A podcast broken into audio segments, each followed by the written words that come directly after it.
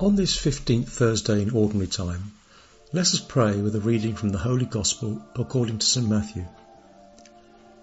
Jesus said to his disciples, Come to me, all you who labour and are burdened, and I will give you rest. Take my yoke upon you and learn from me, for I am meek and humble of heart, and you will find rest for yourselves. For my yoke is easy and my burden light. This is the Gospel of the Lord.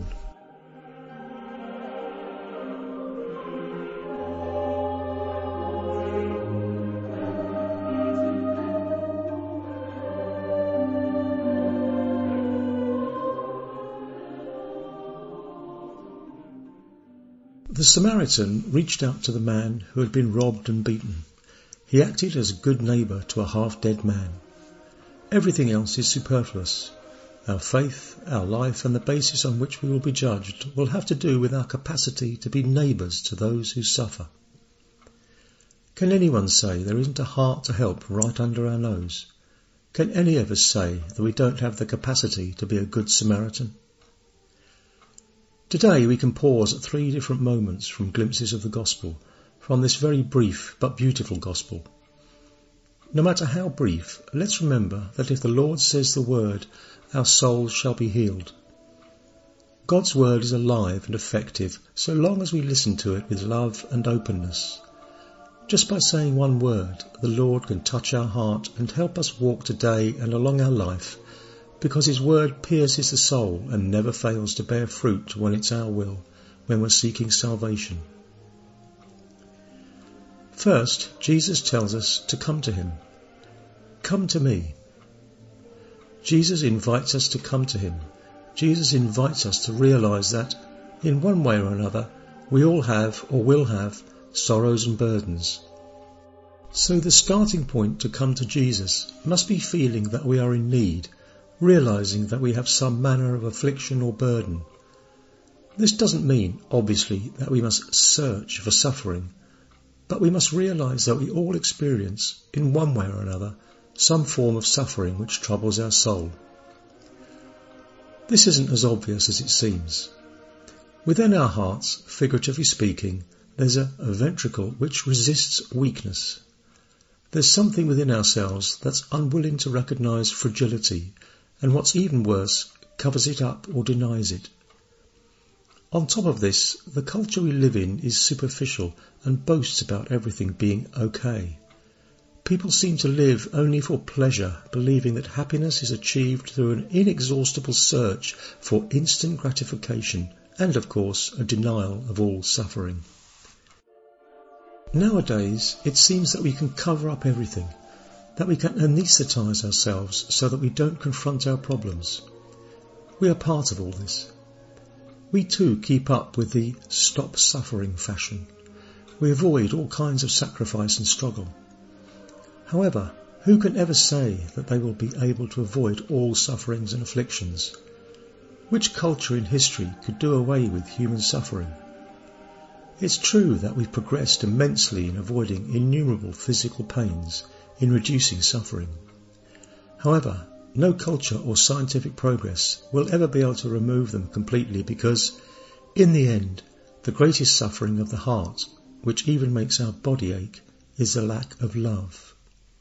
It is not knowing how to love each other well. It's hurting each other out of lack of love. Maybe you're suffering in some way. Maybe you've lost someone. You might be suffering because of your own weaknesses, your own sins, or the burden of workload or studies. Maybe you find that things are really hard, or you can't find a way out. You can't experience God's love or the love of your children, your husband or wife.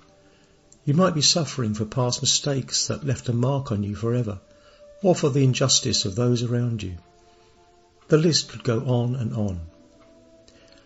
Well, let's come to Jesus. Jesus says, Come to me and I will give you rest.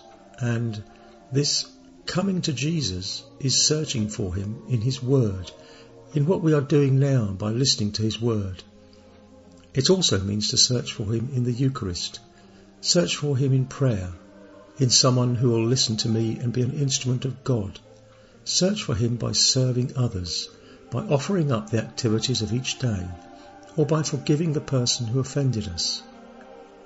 It could also be by dedicating time to a noble cause, to stop complaining and to get to work.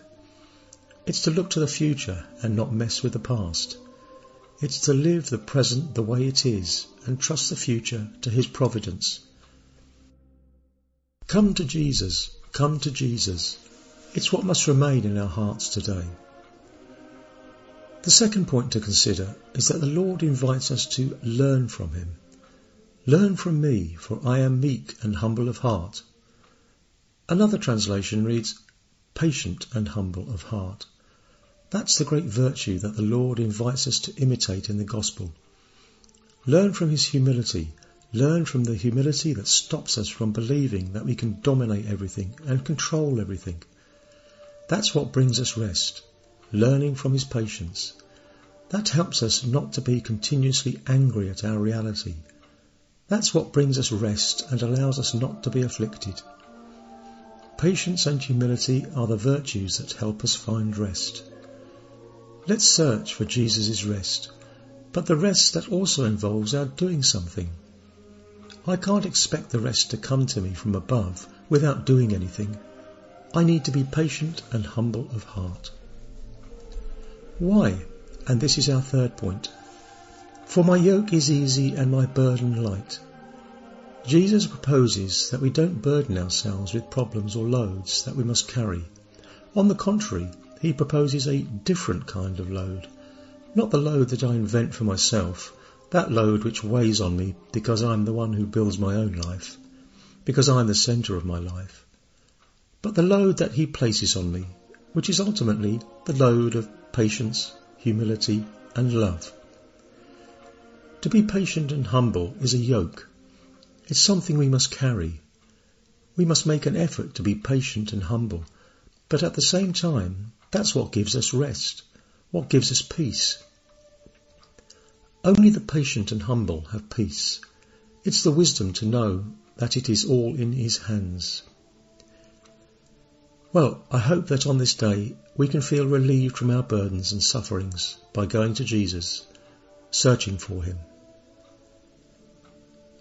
May we have a good day and may the blessings of our merciful God, the Father, the Son, and the Holy Spirit descend upon our hearts and remain forever.